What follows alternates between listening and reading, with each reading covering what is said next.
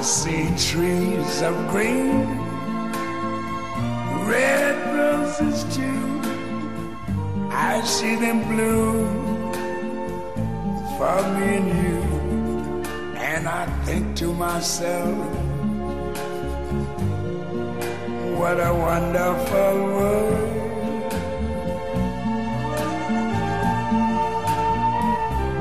Mamma, io non ci credo. Non credo. Ooh,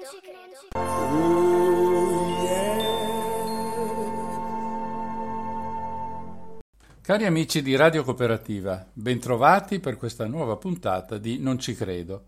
Oggi affronteremo vari temi inerenti all'ambiente. Parleremo di economia circolare, di idrogeno per capire quanto costa e a cosa serve.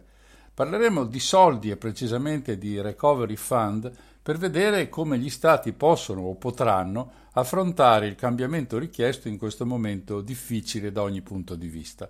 Bisogna ricordare che il perdurare, anzi l'incrementarsi della pandemia da Covid-19 non elimina per niente i gravi problemi di cui l'ambiente risente e dovremo quindi, una volta passata questa disgraziata fase della nostra vita, tornare a ragionarci sopra, come prima, anzi più di prima.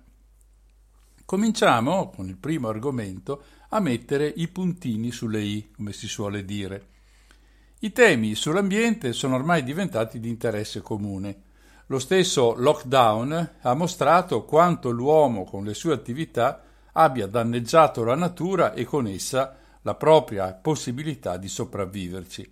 Se fino a un paio di decenni fa le parole che entravano nei discorsi anche delle popolazioni dei paesi più avanzati, anche di quelle più disattente, se un paio di decenni fa queste parole riguardavano un inquinamento generale, oggi la situazione è profondamente cambiata. Allora si parlava molto di smog senza capire bene cosa fosse, da cosa fosse provocato e quali danni potesse fare e di conseguenza si parlava di salute minata proprio dall'inquinamento così evidente in molte delle nostre città. Ma negli ultimi vent'anni si è passati a discutere, direi quasi ogni giorno, di argomenti più sofisticati come il cambiamento climatico, il controllo delle emissioni nocive come l'anidride carbonica il metano e così via sono nate finalmente le associazioni, cioè le correlazioni meglio, tra la produzione e il degrado, tra l'uso imponente di combustibili fossili e l'esagerato effetto serra, tra il nostro stile di vita e quel particolato che toglie di mezzo centinaia di migliaia di europei ogni anno. Da un lato c'è chi si è ritirato in una roccaforte per difendere i diritti acquisiti, Mm, sono le multinazionali, i produttori di petrolio e di gas, gli estrattori di carbone, gente dissennata come alcuni presidenti ed ex presidenti di nazioni molto importanti, ma anche come chi guarda preoccupato ai cambiamenti, temendo un calo dei posti di lavoro, arroccato anche questi in una logica che non vede le possibilità che una rivoluzione sociale, anche se prima dovrebbe essere culturale, si può portare appresso. Dall'altro lato ci sono i manifestanti, quelli seduti tra i banchi delle istituzioni, che non sono moltissimi, che promettono comunque investimenti e modifiche alle leggi attuali, e quelli che invece seguono la Greta Thunberg di turno in piazza, gridando sdegnati che ci avete rubato il futuro, che è una frase un po' melodrammatica sì, ma purtroppo è terribilmente vera.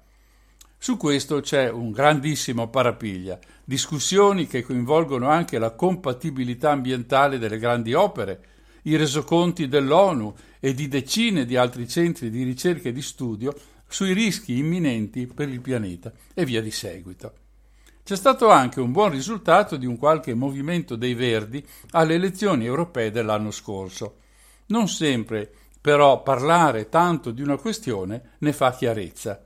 Certe volte si complicano le cose a partire dalle stesse parole che noi utilizziamo. In Francia il movimento Le Vert Europe Ecologie ha ottenuto nelle elezioni citate ben il 13,5% dei consensi, classificandosi al terzo posto nelle preferenze dei francesi.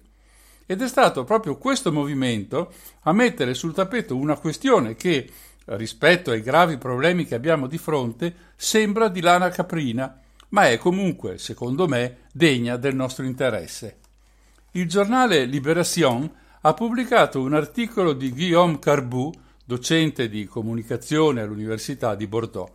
Questo quotidiano è un quotidiano di sinistra e appoggia oggi i socialdemocratici francesi. In quell'articolo si discute sulla differenza che esiste in pratica tra due termini comunissimi, ambientalismo ed ecologismo. Secondo Carbù, ambientalismo è avere a cuore la salvaguardia della natura e degli umani e voler dare una risposta puntuale alle tante singole emergenze ambientali l'inquinamento dell'aria o dell'acqua, l'uso di fonti energetiche più pulite, l'attenuazione dell'impatto delle grandi infrastrutture sull'ecosistema e così via. Tutte intenzioni nobili e importanti, ma sono ben lontane dall'ecologia politica, perché l'ambientalismo accetta il modello esistente, quello capitalistico produttivista, e ne chiede soltanto di volta in volta dei correttivi. L'ecologia politica è qualcosa che mira più in alto, che vuole una risposta globale dell'insieme delle crisi ambientali. Ha quindi bisogno di conoscere a fondo le necessità delle persone e della natura. Il nostro modello di vita va rivisto in modo radicale. È inutile, dicono, mettere continue toppe. Bisogna cambiare il sistema che crea una competizione sfrenata e globalizzata che snatura e distrugge enormi porzioni di territorio. L'ecologia politica, insomma, vuole cambiare questo sistema nel quale viviamo, che mette al centro la tecnocrazia, l'iperconsumismo e quindi l'iperproduzione. Ad esempio, continua l'articolo di Libération, la tassa sul diesel tanto cara al presidente Macron è certamente sacrosanta, ma rimane nell'ambito del modello esistente, non contrasta il modello, ma soltanto una delle sue forme. Una politica veramente ecologica dovrebbe rivedere il sistema dei trasporti e abbattere il sogno creato dalla pubblicità che induce il desiderio di spostamento, con il conseguente fenomeno dell'invasione di mezzi di trasporto sulle strade di tutto il mondo. Questo è soltanto un esempio per capire come il professor Carbù spiega la differenza tra questi due termini. Facciamo adesso una pausa e poi riprendiamo parlando di soldi. Hey, pero bien, duro mambo, duro mambo, pa' que nadie invente.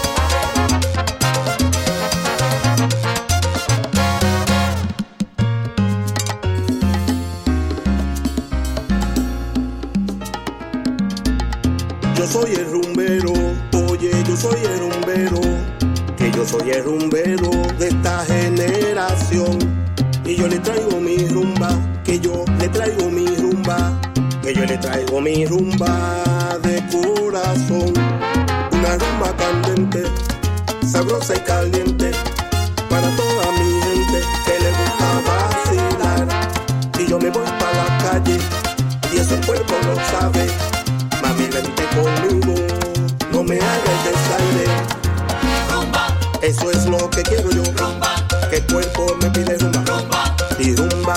soda.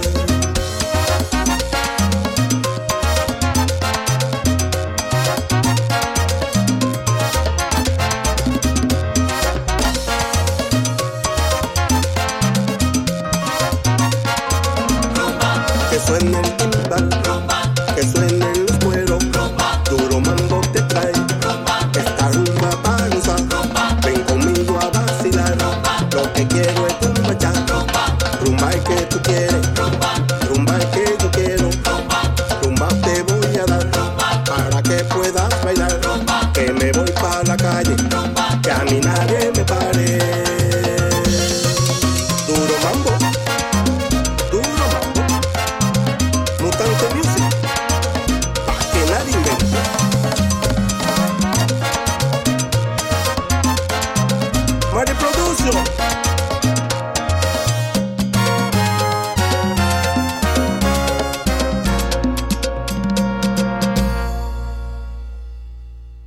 La pandemia, che ci ha colpito in maniera così violenta e indiscriminata, non è stata, come tutti sanno, solo un problema sanitario o una noia per quelle tante e lunghe giornate passate a casa senza poter uscire o con le nostre abitudini quotidiane contingentate da decreti governativi e da decreti regionali. È stata anche un pesante problema economico. Molte aziende, specialmente quelle piccole, hanno dovuto chiudere i battenti per mancanza di incassi, perché nell'incertezza è sempre difficile che qualcuno pensi ad investire o perché la paura del contagio ha di fatto rallentato molto le uscite verso negozi, verso i bar e verso i ristoranti. Va detto che tutto questo non ha mai riguardato i soliti idioti che hanno fatto ressa un po' dappertutto come se niente fosse successo, dando di volta in volta retta a negazionisti e a quelli che dicono io so la verità, che non si capisce bene da dove l'abbiano presa. Personalmente sono da sempre un sostenitore molto accanito del principio di precauzione e, se il rischio di ammalarsi esiste ed esiste anche il rischio di morire, visto che in questi giorni il numero dei morti è tale per cui è come se sparisse un piccolo centro abitato alla settimana, beh, preferisco attenermi alle regole imposte e non mi sembra utile pormi domande sul come e il perché. Lo faremo, e lo farò sicuramente a bocce ferme, quando tutto sarà finito e prima o poi dovrà pure finire. Ma non è di questo che volevo parlare. Io non sono un economista e anzi devo dire che l'economia è proprio una materia che trovo piuttosto ostica e a volte incomprensibile. Tuttavia in questo periodo si fa un gran parlare della ripresa dopo il periodo buio legato appunto al Covid-19. Credo non ci sia alcun dubbio che per riprendere la strada interrotta a marzo ci vogliano soldi, molti soldi, che sono poi quelli che i cittadini hanno versati allo Stato e attraverso esso alle istituzioni europee. Quei soldi servivano per sostenere istituzioni e progetti che purtroppo dovranno aspettare. Oggi, a quanto pare e a detta della maggior parte degli esperti, quello che conta è far ripartire i consumi e dunque la produzione di beni. L'Europa ha valutato che questa pandemia influirà sul PIL della nostra nazione per il 7%. Ho già avuto modo di discutere qualche puntata fa sul significato di questo parametro che misura, in un certo senso, proprio le merci che vengono prodotte e consumate da uno Stato. Secondo i fan della società capitalistica dei consumi, questo valore riferisce del nostro benessere. Anche su questo credo di essere stato chiaro. Pensare che con un PIL alto noi stiamo bene per forza è una grossa bugia.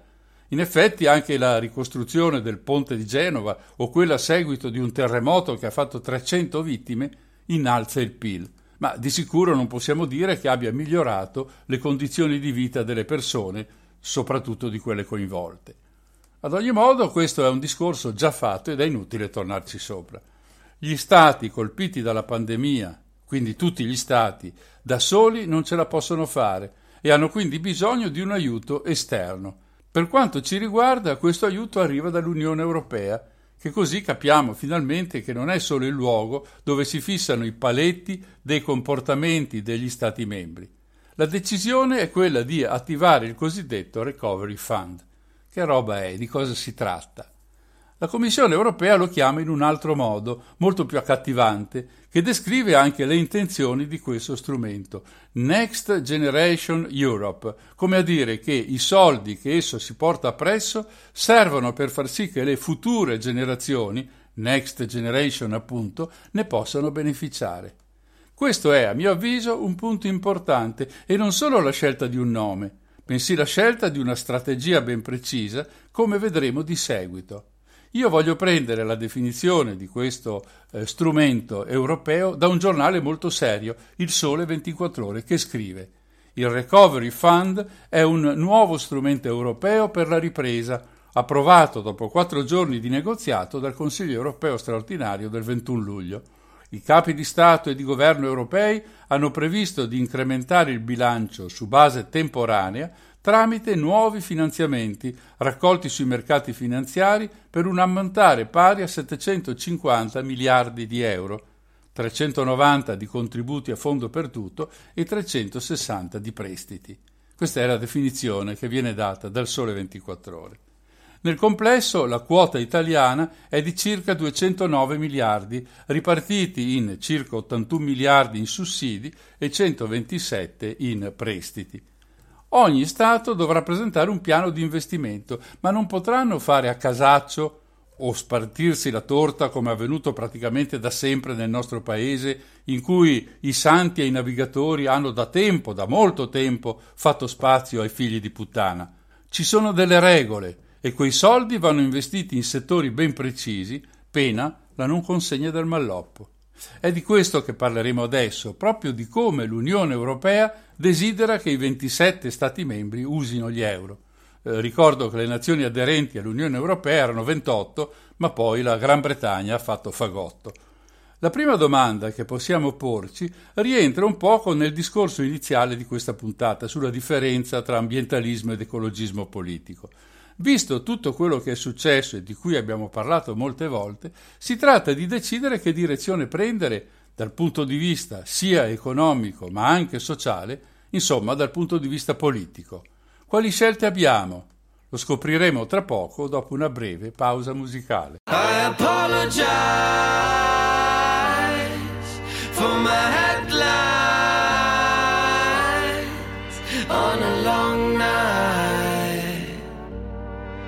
There were last long.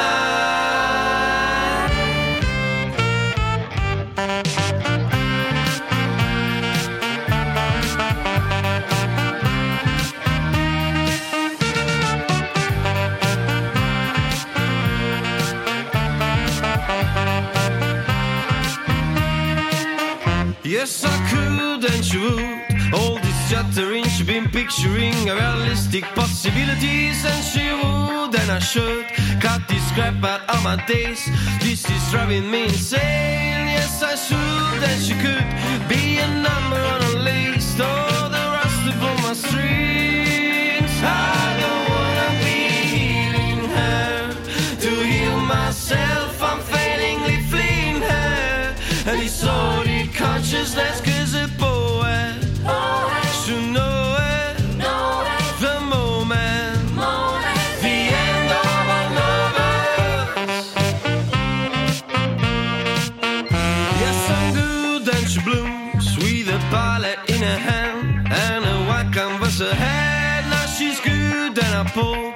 16 her mouth, But she's excited while I'm bound. What a fool, see you soon. Meet me there in between. Oh, illusion and fantasy. I don't wanna be in her. To heal myself, I'm failingly fleeing her. And disordered consciousness gives it power. Should know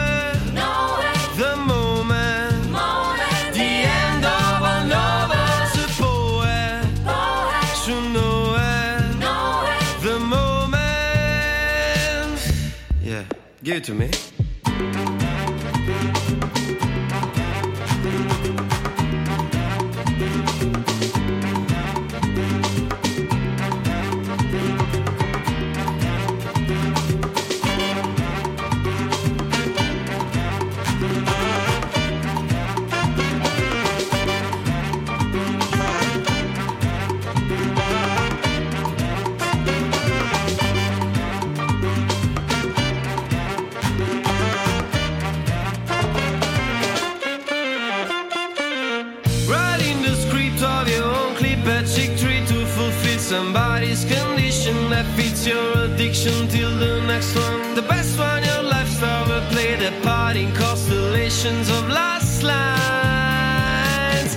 Shining bright.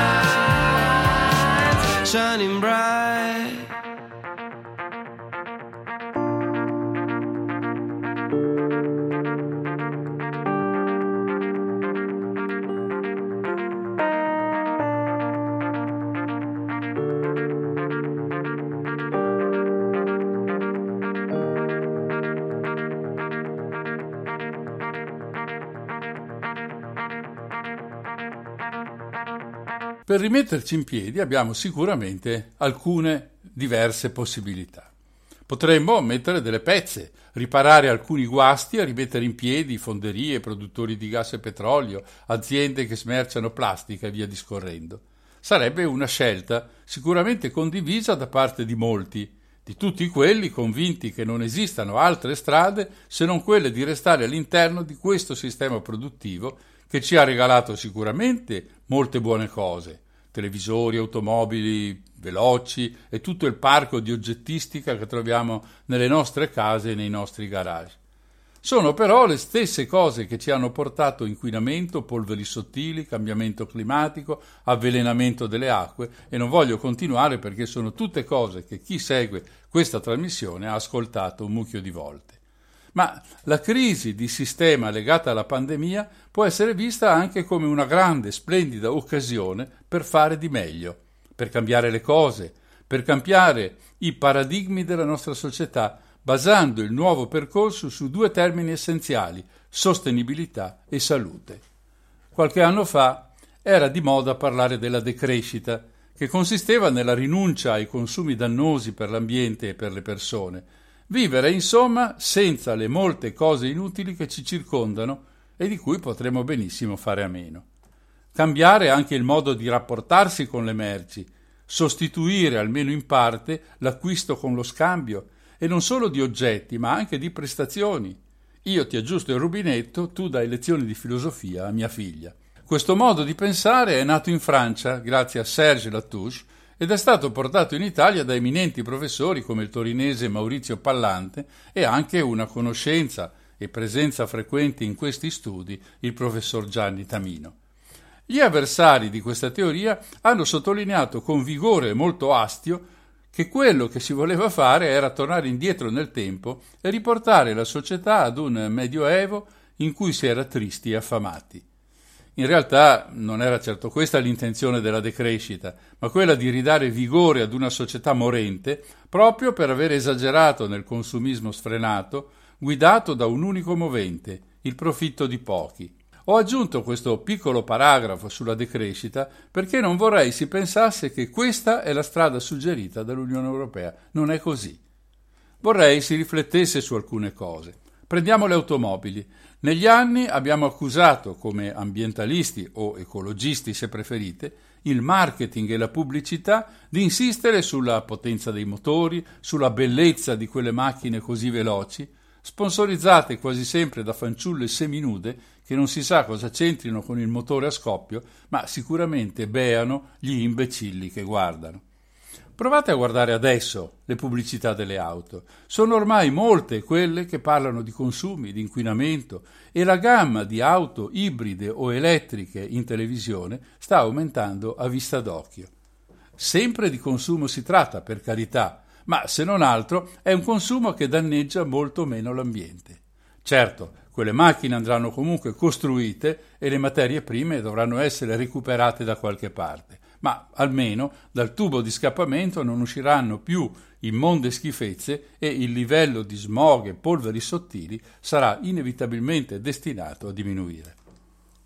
C'è ancora la questione che queste macchine costano, è vero, ma costano molto meno di dieci anni fa, quando si trattava di prototipi destinati ad una strettissima minoranza e di conseguenza, andando avanti nel tempo, la diminuzione sarà ancora più marcata. Uno dice, ma la corrente elettrica la devi prendere da qualche parte. Vero anche questo, ma oggi possiamo disporre di energia da fonti rinnovabili in misura enormemente maggiore di un decennio fa. Possiamo addirittura usare come vettore l'idrogeno, ma di questo parleremo nel prossimo capitolo di questa trasmissione. Insomma, senza voler scimmiottare l'ex presidente Obama, è una cosa che si può fare. La mobilità è uno dei settori maggiormente responsabili dell'inquinamento delle città, dove nel futuro abiterà la maggior parte del genere umano. È quindi giusto partire da qua, senza, tuttavia, dimenticare tutto il resto. Ma, come si dice, se siamo riusciti a cambiare le auto, piano piano potremo cambiare anche tutto il resto. Ecco il discorso generale. La pandemia ci offre la possibilità di cambiare sistema, di passare cioè da quello basato essenzialmente sui combustibili fossili inquinanti e produttori di effetto serra e quindi del cambiamento climatico in corso, ad uno che sia per l'appunto sostenibile. Detto tutto questo, ecco le direttive dell'Unione Europea per poter accedere al Recovery Fund. Le analizzeremo dopo un breve intervallo.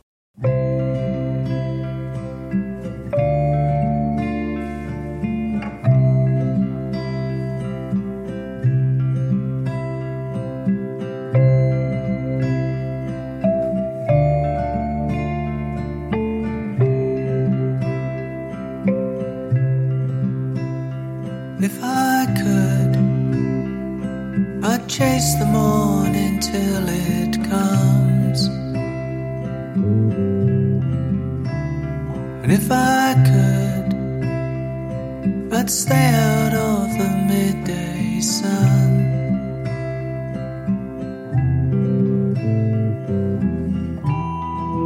And if I could, I'd see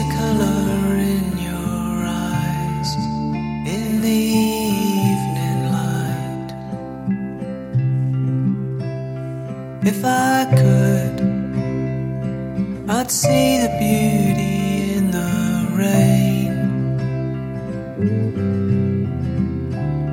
And if I could, I'd take away all your pain.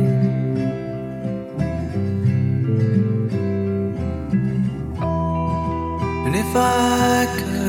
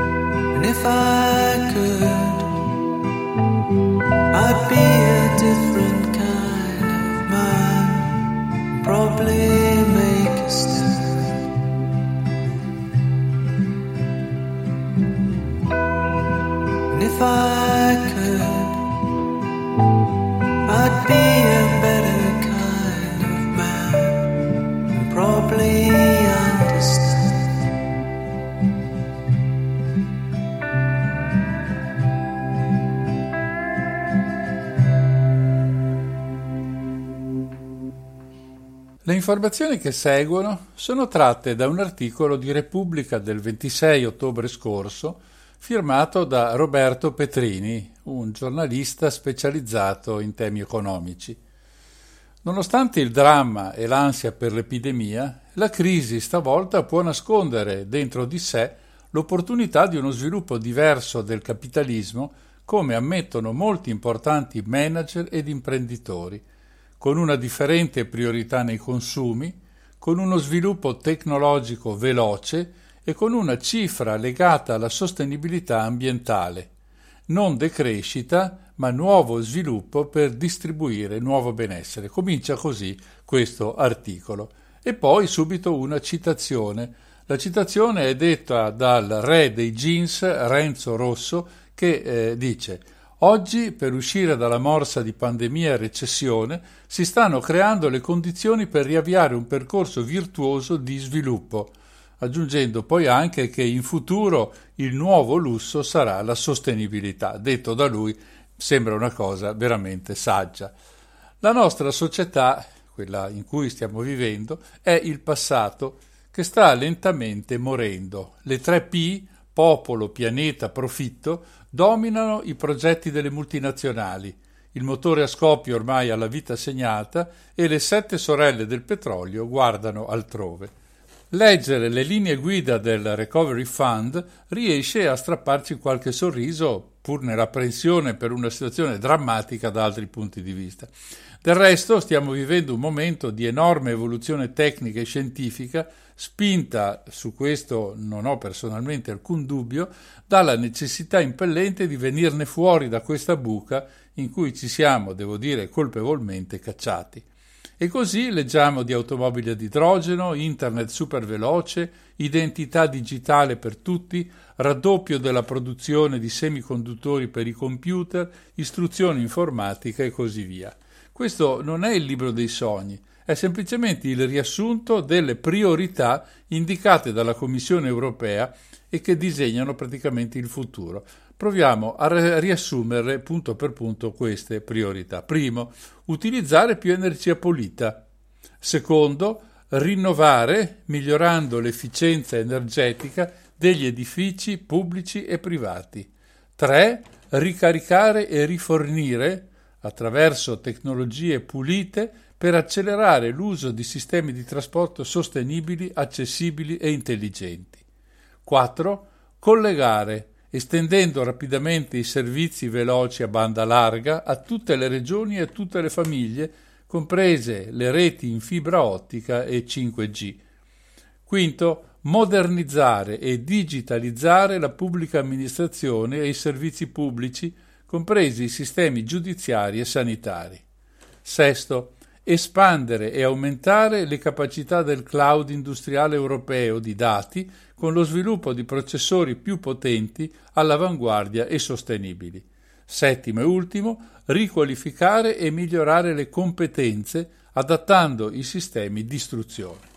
Ora vediamo se possiamo fare alcuni esempi per dare un po' di corpo, di sostanza a queste proposte di innovazione. Quello più clamoroso viene sicuramente dalla produzione dell'energia verde, la Commissione europea prevede infatti che tra dieci anni, nel 2030, il 40% dell'energia necessaria in Europa sia prodotta da fonti rinnovabili. Parliamo di 200 gigawatt ora sui 500 necessari. Secondo i calcoli degli esperti, vuol dire che circa 100 milioni di famiglie, più o meno tra 150 milioni di persone, saranno nel 2030 alimentate con energia verde. Anche se dell'idrogeno parleremo tra poco, anticipo che circa un milione di tonnellate di idrogeno prodotto con energia eolica o solare, cioè quello che viene chiamato idrogeno verde, sarà prodotto e trasportato nell'Unione Europea. Per chi non lo sapesse, esistono già oggi automobili ad idrogeno in commercio come la Hyundai Nexo e la Toyota Mirai. La necessità di smart working dovuto alla pandemia ha evidenziato la necessità di coprire di Internet molto veloce le nazioni. Così, secondo la Commissione, entro il 2025 si provvederà ad assicurare il più ampio e ininterrotto collegamento a 5G. Il 5G è la nuova rete mobile super veloce, circa 20 volte più veloce di quella attuale che è la 4G. Sulla nuova rete sono sorte molte discussioni, teorie del complotto, come sempre avviene per le nuove tecnologie. In realtà non sono in grado di dare un'opinione corretta su queste questioni. Tuttavia la scienza suggerisce che il rischio per la salute umana sia inferiore con il 5G rispetto al precedente e attuale 4G. Certo che, trattandosi di fasce di onde elettromagnetiche, tanto tranquilli non si può stare. Voglio riportare una dichiarazione dell'Istituto Superiore di Sanità italiano. Virgolette, al momento non è possibile formulare una previsione sui livelli di campo elettromagnetico ambientale dovuto allo sviluppo delle reti 5G. Se da un lato aumenteranno sul territorio i punti di emissione di segnali elettromagnetici, dall'altro questo aumento porterà a potenze medie degli impianti emittenti più basse. Un'ulteriore riduzione dei livelli medi di campo sarà dovuta alla rapida variazione temporale dei segnali. Una valutazione adeguata dell'impatto di questa nuova tecnologia potrà essere effettuata solo a seguito di una conoscenza dettagliata delle caratteristiche tecniche degli impianti e della loro distribuzione sul territorio. Chiuse le virgolette. Dunque, come dicevo, non resta che aspettare per avere maggiore chiarezza su questo punto. Un'altra questione importante è, seguendo quello precedente, quello di disporre di computer cellulari più potenti ed efficienti per questo è previsto il raddoppio della produzione di semiconduttori in Europa, con l'obiettivo di disporre di semiconduttori 10 volte più efficienti di quelli attuali. Uno dei vantaggi è quello di un minore consumo di energia, a parte la velocità, voglio dire, di esecuzione delle operazioni, è quello, dicevo, di un minore consumo di energia e di un minor riscaldamento delle macchine, il che significa ancora una volta risparmiare energia. L'ultimo punto è decisamente importante. Si parla di istruzione digitale per tutti. L'obiettivo è di portare al 70% la quota di cittadini europei con un'età compresa tra i 16 e i 74 anni che possiedano abilità digitali di base. Questo è il futuro disegnato dalla Commissione europea e barattato con l'arrivo di quei soldi che fanno parte del Recovery Fund. Bene o male che sia, siamo comunque ad una svolta, siamo di fronte al futuro che le nuove generazioni vivranno, speriamo con migliori prospettive rispetto a quelle attuali.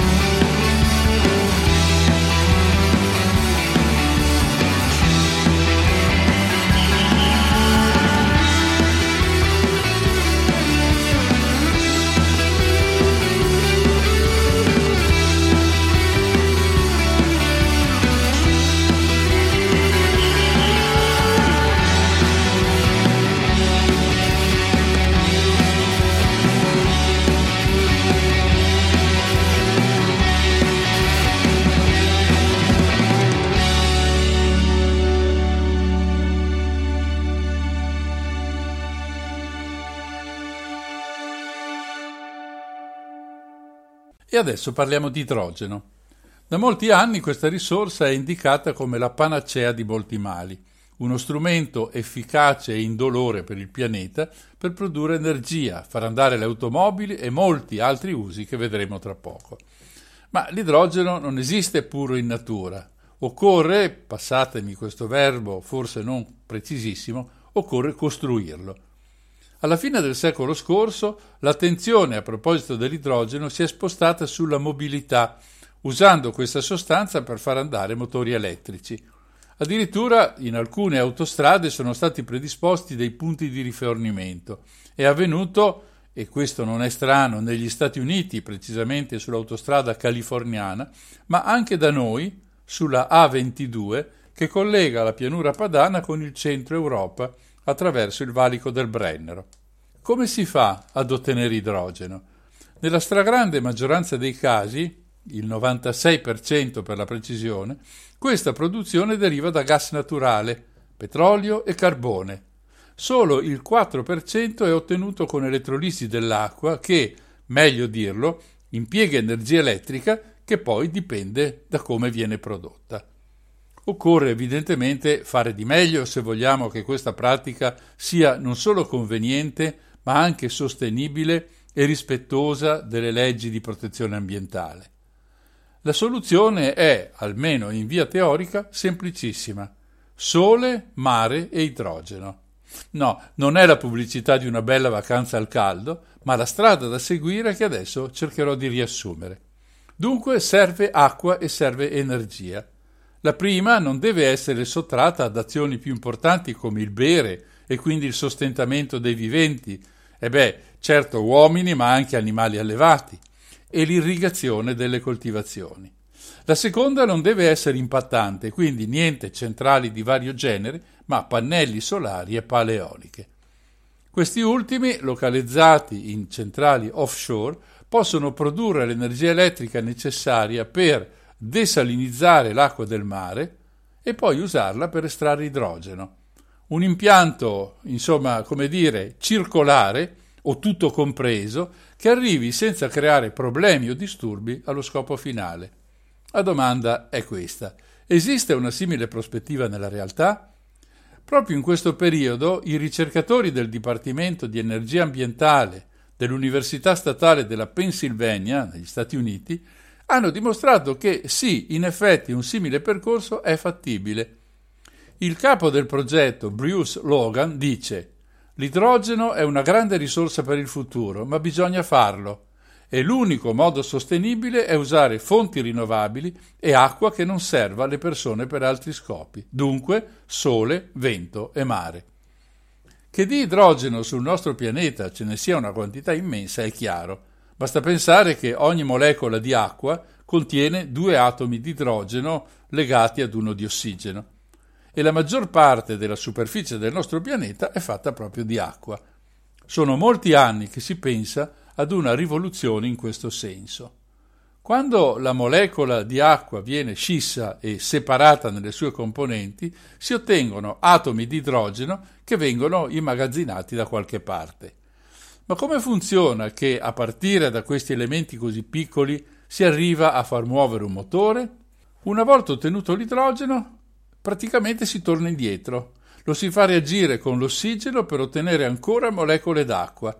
In questo processo si produce anche un flusso di elettroni e quindi una corrente elettrica. È questa che, inserita nell'opportuno circuito, fa funzionare il motore elettrico oppure può essere immessa nella rete di distribuzione. Può sembrare un giro abbastanza assurdo, ma se ci pensate i vantaggi rispetto alla situazione classica sono enormi. Intanto la fonte energetica è praticamente infinita e non c'è alcun bisogno di trivellare terra o mare o scavare miniere. E poi una soluzione altamente sostenibile in quanto non vengono prodotti scarti nocivi o gas serra come avviene invece per tutte le forme energetiche usate oggi per produrre idrogeno. Lo scarto di tutta questa lavorazione è semplicemente vapore acqueo. Un altro sistema è quello di usare il metano per ottenere idrogeno. Qui le cose sono ancora più vantaggiose, nel senso che ogni molecola di metano è composta di un atomo di carbonio e di ben quattro atomi di idrogeno. Ma se estraiamo gli atomi di idrogeno, rimane poi la questione di dove mettere il carbonio residuo e immettere carbonio in atmosfera è proprio quello che si vuole evitare a tutti i costi. Una breve pausa e poi lasceremo parlare i ricercatori che a questi progetti lavorano da tempo.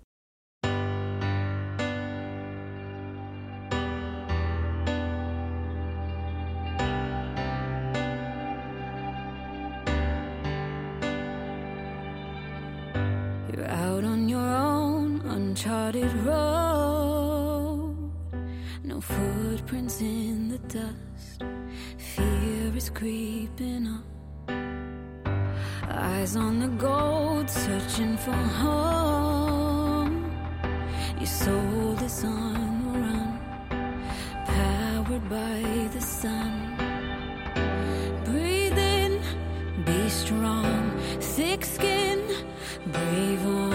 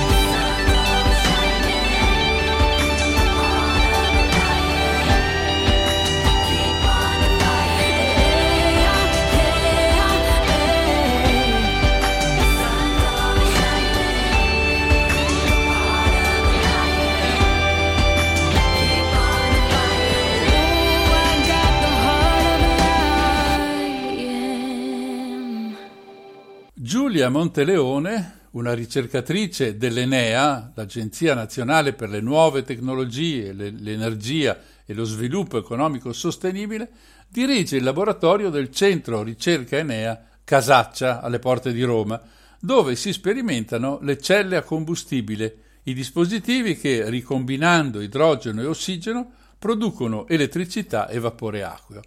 È proprio lei a spiegarci cosa succede oggi. Dice: Il vero problema finora era estrarre l'idrogeno dall'acqua. Lo si fa con l'elettrolisi, un processo pulito che però richiede molta energia. Per questo 30 anni fa ci si è fermati, non era economicamente sostenibile. Ora invece l'idrogeno è tornato al centro dell'attenzione, perché disponiamo di grandi quantità di elettricità prodotta da fonti rinnovabili, spesso in eccesso rispetto alle esigenze della rete. Come stoccare questa energia non smaltita? L'idea è di usare l'elettricità in sovrapproduzione per fare idrogeno. È molto più facile conservare e trasportare l'idrogeno piuttosto che l'elettricità. I problemi non mancano. Immaginiamo di dover fare il pieno all'auto a idrogeno. Ne occorrono nei modelli in circolazione circa 5 kg, una quantità di gas che a temperatura ambiente e a pressione atmosferica occuperebbe il volume di una villetta troppo per un serbatoio. Così molti degli sforzi tecnologici si sono concentrati nel comprimere in sicurezza l'idrogeno in serbatoi compatibili con i mezzi di trasporto, cioè abbastanza piccoli. Ma gli ostacoli, oltre che tecnici, sono stati anche normativi, di leggi.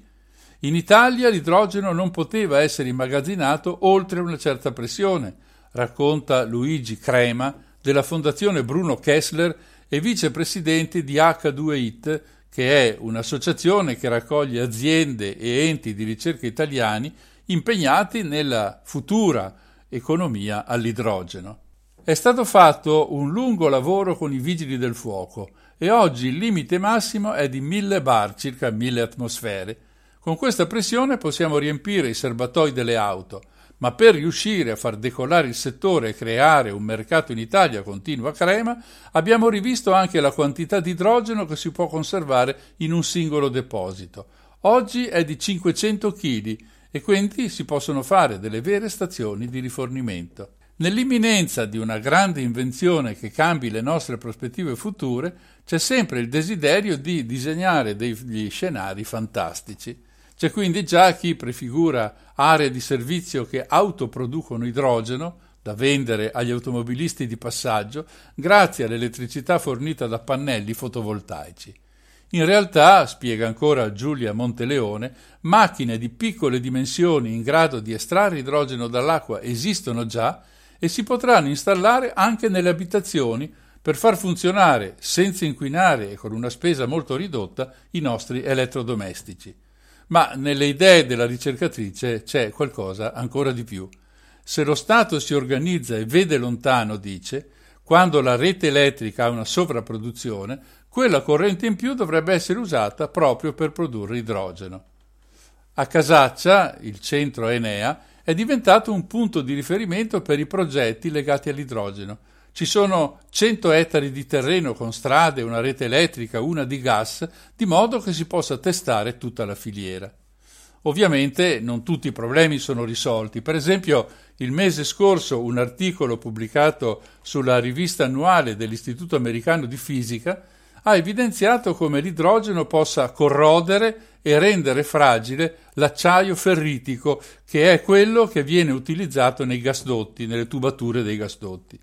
Per questo la ricerca va avanti e si cerca di capire se e come questi condotti possono essere convertiti da trasportatori di gas a trasportatori di idrogeno. E poi c'è sempre la questione economica, perché questa procedura alla fine non deve essere solo bella e buona, ma deve anche essere conveniente. Oggi il prezzo dell'idrogeno estratto dall'acqua con fonti rinnovabili è di circa 10 euro al chilo, in alcuni eh, stati si scende fino a 7 euro al chilogrammo, ma si punta a ridurre questo costo a soli 2 euro al chilo. È tanto? È poco? Come sempre dipende da cosa ci possiamo fare con un chilo di idrogeno.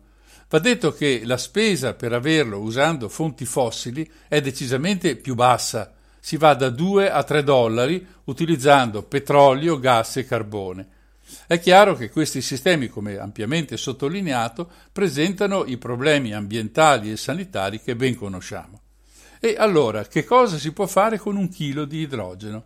Si può, per esempio, far viaggiare per 130 km un'auto a celle, produrre circa 9 kg di acciaio, riscaldare un appartamento medio per due giorni. Se queste azioni costassero 2 euro, i vantaggi economici sono ben evidenti.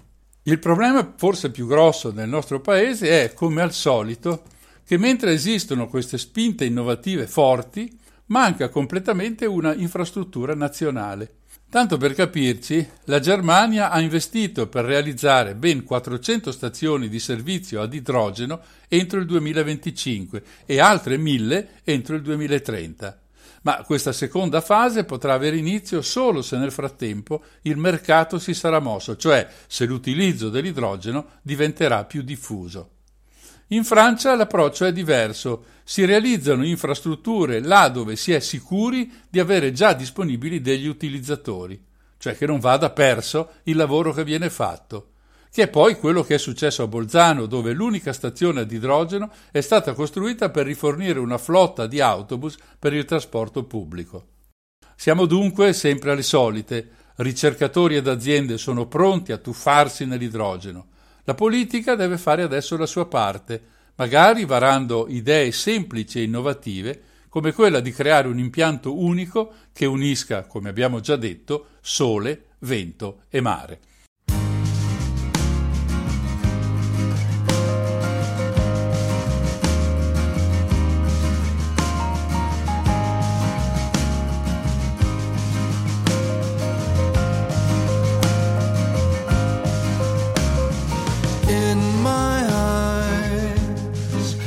Strikes the water.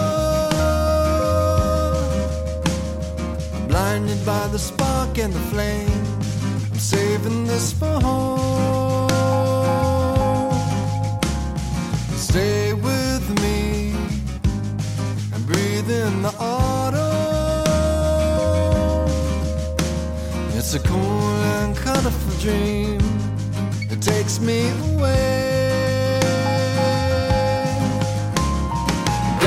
By lakeshore, dreams, sunlight, I will never be alone.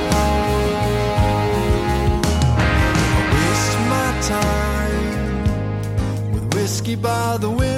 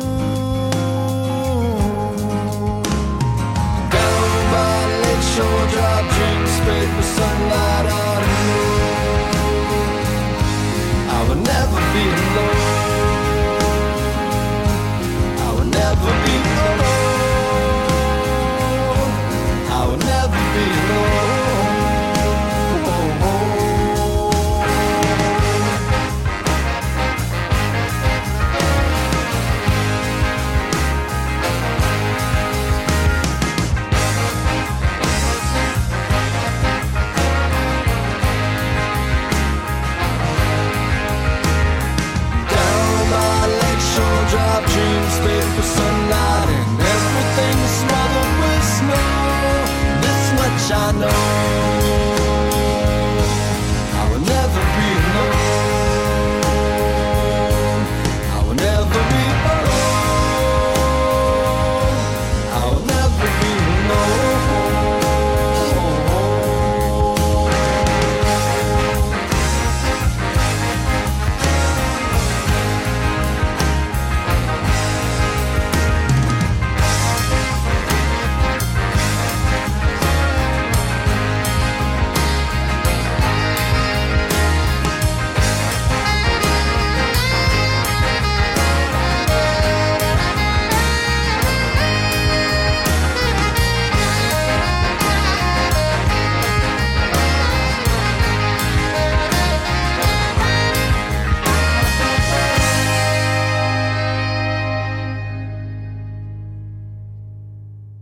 Continuiamo questa puntata di Non ci credo partendo da una conferenza di un professore molto importante, essendo stato uno dei fondatori di Legambiente ed ex presidente di Greenpeace Italia, membro onorario del comitato scientifico dell'Agenzia Europea dell'Ambiente.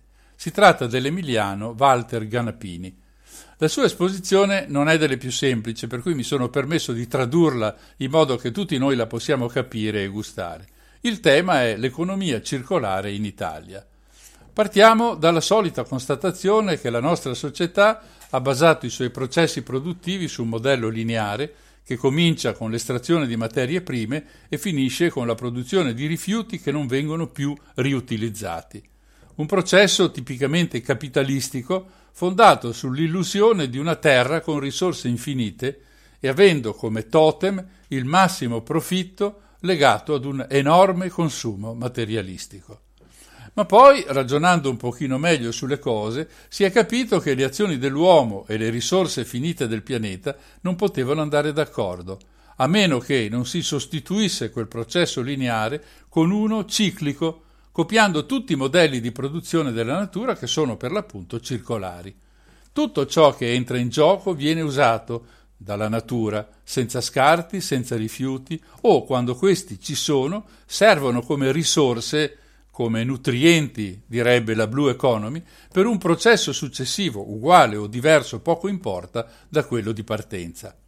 Del resto, già nei primi anni 70, grazie all'iniziativa del Club di Roma e alla pubblicazione del rapporto Meadows, I limiti della crescita, eh, uso questa traduzione dall'inglese che è più corretta di quella ufficiale, I limiti dello sviluppo, Grazie a questi eventi erano chiari i rischi che avremmo corso ignorando la nozione stessa di limite.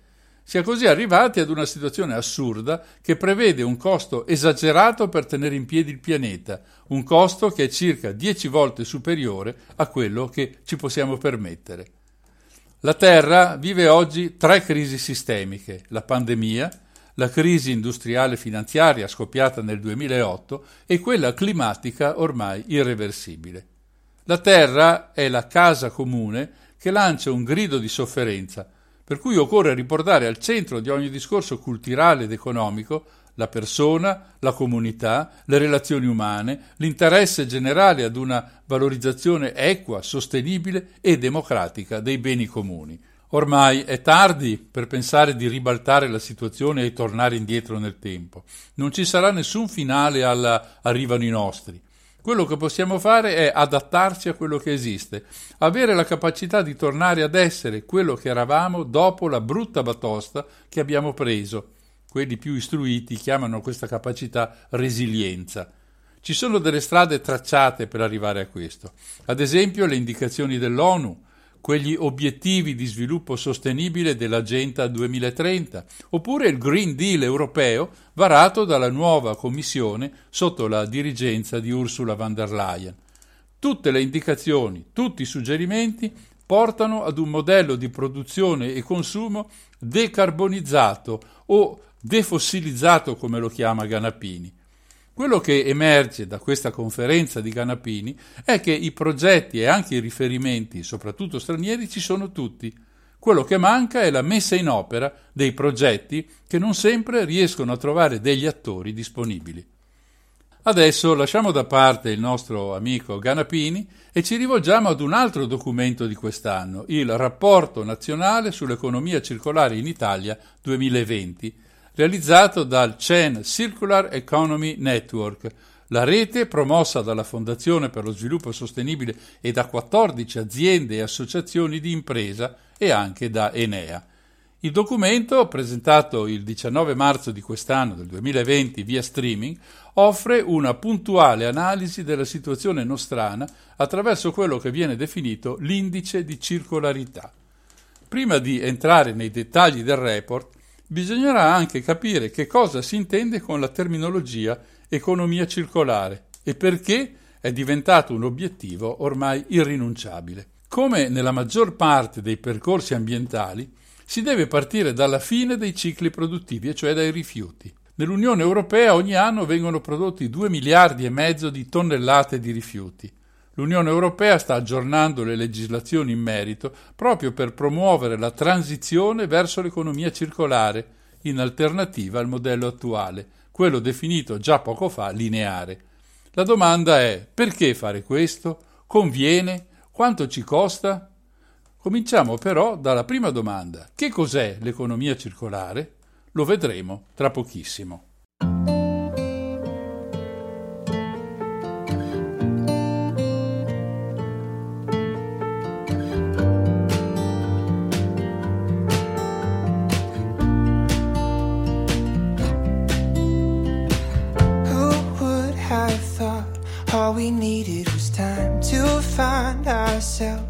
Back in each other's lives. I thought we we'd said our last goodbyes. This summer night is a picture of you dressed in moonlight. What a beautiful view to have till all my days are through. Can I change your name and claim your heart? loved you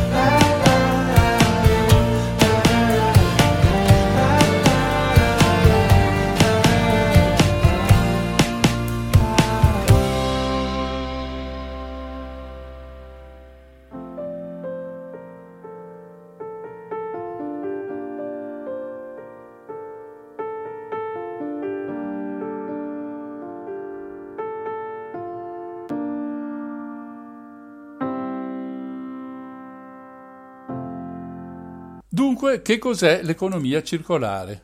È un modello di produzione e consumo che, in un certo senso, è in grado di eh, rigenerarsi senza pesare sulle risorse limitate del pianeta. Alla sua base quindi ci sono concetti come condivisione, prestito, riutilizzo, riparazione, ricondizionamento, riciclo dei materiali e dei prodotti esistenti il più lungo possibile. Se preferite dirlo in altro modo, dobbiamo fare in modo che la vita delle risorse si allunghi il più possibile. La chiave di volta è quella di ridurre al minimo i rifiuti, farli diventare protagonisti di nuovi percorsi produttivi. Noi, che abbiamo analizzato a lungo la Blue Economy in questa trasmissione, abbiamo ben presente questo concetto. I rifiuti non esistono, sono nutrienti in grado di generare ulteriore valore. L'urgenza e la necessità di avviare questa trasformazione è legata al fatto che la richiesta di materie prime cresce continuamente, mentre calano nel contempo le risorse. Questo è dovuto all'aumento della popolazione mondiale, al cambiamento di alcuni mercati importanti, pensate che Cina e India contengono il 40% della popolazione mondiale. In molti casi, come quello italiano, questo bisogno di materie prime crea anche dipendenza verso altri paesi. E poi non possiamo certo dimenticare l'impatto sul clima di cui abbiamo discusso molte volte anche questa sera. Un uso più razionale delle materie prime può contribuire a diminuire le emissioni di gas serra in atmosfera. I vantaggi di questa transizione tra i due tipi di economia sono diversi, vediamone alcuni. Primo, riduzione della pressione sull'ambiente. Secondo, più sicurezza circa la disponibilità di materie prime. Terzo, aumento della competitività. Quarto, impulso all'innovazione e alla crescita economica. Quinto, incremento dell'occupazione. Si stima infatti che nell'Unione Europea, grazie all'economia circolare, ci saranno 580.000 nuovi posti di lavoro. E adesso veniamo all'Italia per capire a che punto siamo. Dunque, il documento pubblicato il 19 marzo di quest'anno descrive la situazione si diceva di quell'indice di circolarità che misurerebbe quanto vicini o lontani siamo alla chiusura del cerchio nei processi produttivi. Per determinarlo vengono presi in esame i cinque settori del piano europeo per l'economia circolare che è stato fatto nel 2015, che sono produzione, consumo, gestione dei rifiuti, materie prime e seconde, cioè rifiuti diventati nutrienti, ed infine innovazione e investimenti. A ciascuno di questi settori vengono assegnati una serie di indicatori. Ad ogni indicatore viene attribuito un punteggio. Al di là dell'algoritmo di cui non ci occupiamo, possiamo dire che l'Italia è messa piuttosto bene, essendo prima in Europa davanti addirittura a paesi come la Germania e la Francia. Tra gli indicatori interessanti eccone alcune in cui primeggiamo. Abbiamo il maggior valore economico prodotto per unità di consumo di materia. Cosa vuol dire? Significa che per ogni chilogrammo di risorsa che viene utilizzata noi riusciamo a produrre 3,5 euro di PIL. Abbiamo anche i minori consumi di materia, e poi i dati sui rifiuti sono decisamente sorprendenti, non che non si possa fare di meglio, anzi, ma il paragone con altre nazioni è rassicurante. Così nei dati che sono eh, del 2018 il riciclo dei rifiuti urbani è arrivato al 50% in linea col resto d'Europa. Questo valore è secondo solo alla Germania, sempre riferito agli Stati dell'Unione Europea. La percentuale di riciclo di tutti i rifiuti, quindi non solo quelli urbani, è addirittura nettamente migliore di quella europea, il 68% contro il 57% dell'Unione. Il nostro mercato di materie prime seconde, ripeto, significa dei rifiuti riutilizzati per altri processi produttivi, quindi questo mercato di materie prime seconde ci vede dietro alla Francia e vale il 17,7%. Questo valore in realtà è del 2017, non ne ho trovati di più nuovi. In questo campo si può e si deve fare decisamente molto meglio. Per quanto riguarda investimenti e occupazione si deve registrare invece un punto negativo. Il documento a cui faccio riferimento scrive testualmente un punto debole è dato dal paragone sul numero di brevetti depositati dalle prime cinque economie europee relative al riciclo dei rifiuti. L'Italia risulta scarsamente attiva su questo versante. Quindi c'è poca innovazione. Un altro punto debole si riscontra sul fronte normativo, in quanto manca nel nostro Paese una strategia nazionale e un piano di azione per l'economia circolare. Ecco come commenta il presidente del già citato Circular Economy Network, Edo Ronchi. Nell'economia circolare, dice, l'Italia è partita con il piede giusto e ancora oggi si conferma tra i paesi con maggiore valore economico generato per unità di consumo di materia Sotto il profilo del lavoro siamo secondi solo alla Germania, con 517.000 occupati contro 659.000. Percentualmente le persone che nel nostro paese vengono impiegate nei settori circolari sono il 2,06% del totale, valore superiore alla media europea che è dell'1,7%. Ma oggi registriamo segnali di un rallentamento precedente anche alla crisi del coronavirus, mentre altri paesi si sono messi a correre. In Italia gli occupati dell'economia circolare tra il 2008 e il 2017 sono diminuiti dell'1%.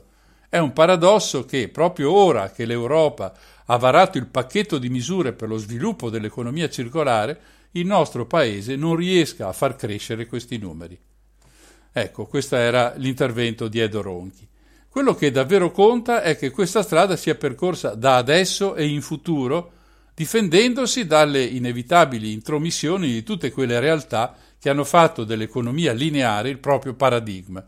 Una rivoluzione che mai come adesso appare inevitabile, non può che passare sul corpo di chi vuole rimanere attaccato al passato per mantenere privilegi che sono dannatamente pericolosi per tutti gli abitanti di questo pianeta.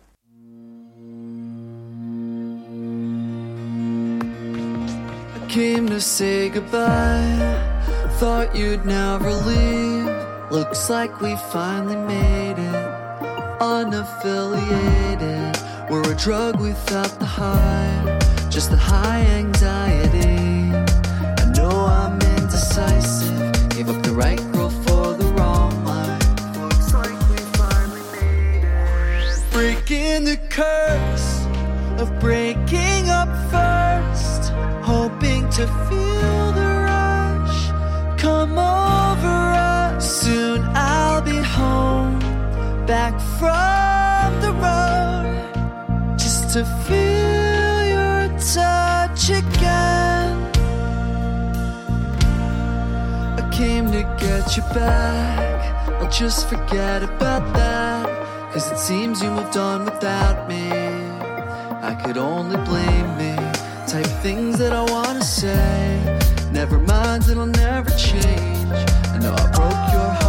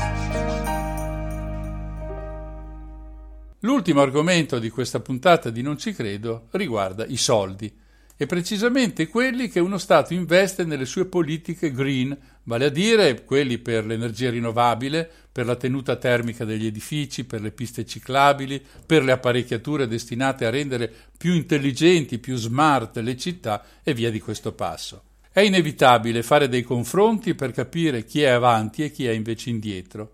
Credo anche che sia evidente che questo aspetto risulti decisivo perché una nazione si allontani dall'economia grigia dei combustibili fossili e dei comportamenti egoisti e si avvii verso un'economia che sia sostenibile e metta gli interessi reali dei suoi cittadini al centro dell'attenzione. Il campione in questo senso, ça va sans dire, è la Germania. C'era da aspettarselo, visto la storia recente di questo paese, che ha fatto di uno sviluppo sostenibile una bandiera, azzerando completamente le differenze politiche tra i vari partiti. il pacchetto di interventi approvati vale l'1,18 del PIL, nettamente di più della media europea che è 0,43%. Questo è un dato che eh, deriva da un rapporto dell'Osservatorio sui conti pubblici diretto da Carlo Cottarelli che ha analizzato i dati dell'Unione Europea relativi al 2018, che sono poi gli ultimi che sono stati messi a disposizione dalla Commissione. Ma sicuramente questi dati sono orientativi anche per la situazione attuale. Si scopre anche un'altra realtà di segno opposto. L'Italia, paese che non rifiuta per tradizione gli aiuti pubblici, non spende più dello 0,05% del PIL per gli aiuti espressamente dedicati alla tutela ambientale, non più di 900 milioni su un PIL che nell'anno in questione è stato di 1760 miliardi. Se volete un confronto, significa investire 25 volte meno della Germania. Mentre la Germania stanza 61 miliardi di euro, il nostro paese è al terzultimo posto nell'Europa a 28, avendo alle spalle soltanto Malta e Portogallo. Un aspetto importante è che qui si parla di aiuti effettivamente erogati, mentre gli aiuti richiesti sono molto molto più alti. Ancora una volta speriamo che questo trend possa invertirsi perché, torno a ribadire il concetto che ho espresso all'inizio, non è che la presenza della pandemia, evento dannatamente triste e importante da affrontare con coraggio e senso di responsabilità, non è che la pandemia, dicevo, ci possa far dimenticare la triste situazione in cui versa l'ambiente in cui viviamo, e non fare nulla, anche adesso, sarebbe davvero una scelta scellerata.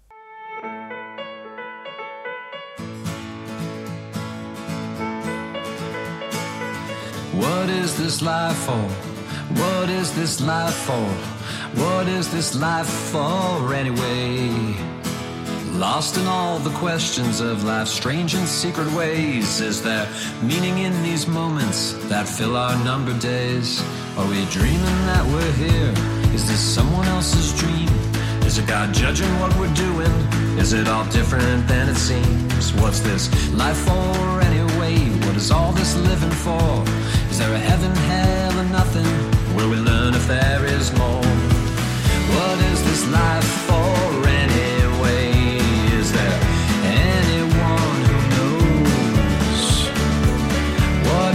life for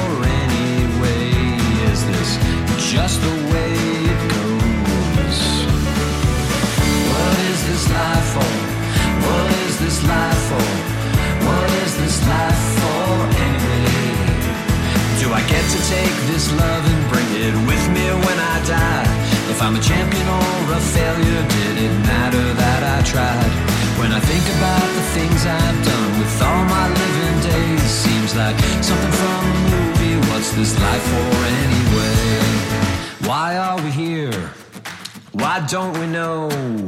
What keeps us running? Are we really all alone? Where did we come from? If you keep on looking back, you finally get to nothing, and nothing can come from that. And I'll keep wandering in the shadows, keep on searching for the way. And in the meantime, I'll keep loving every single living day. And if we end like we weren't here, into the black and fade away. I'm going out with my heart burning and loving to my final day. What is this life for? What is this life for? What is this life for anyway? Do I get to take this love and bring it with me when I die? If I'm a champion or a failure, did I've done with all my living days, seems like something from a movie. What's this life for anyway?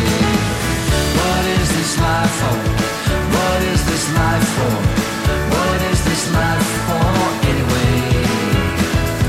What is this life for?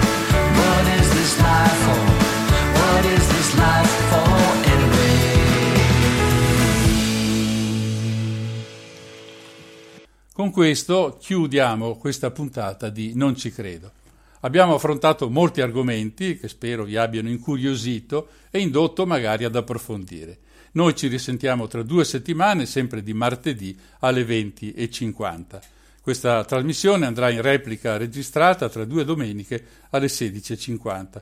Tra poco trasmetteremo una puntata di Infinitamente Blues molto interessante, con della musica veramente straordinaria per chi ama il rock, perché vi presenteremo alcuni è chiaro che non era possibile metterli tutti, alcuni dei grandi miti del rock dagli anni 60 agli anni 90.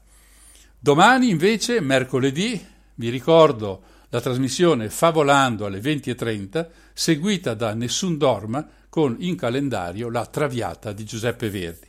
È proprio tutto. Da Mario il solito affettuoso saluto. Yo no quiero casarme, yo no quiero casarme, yo quiero vivir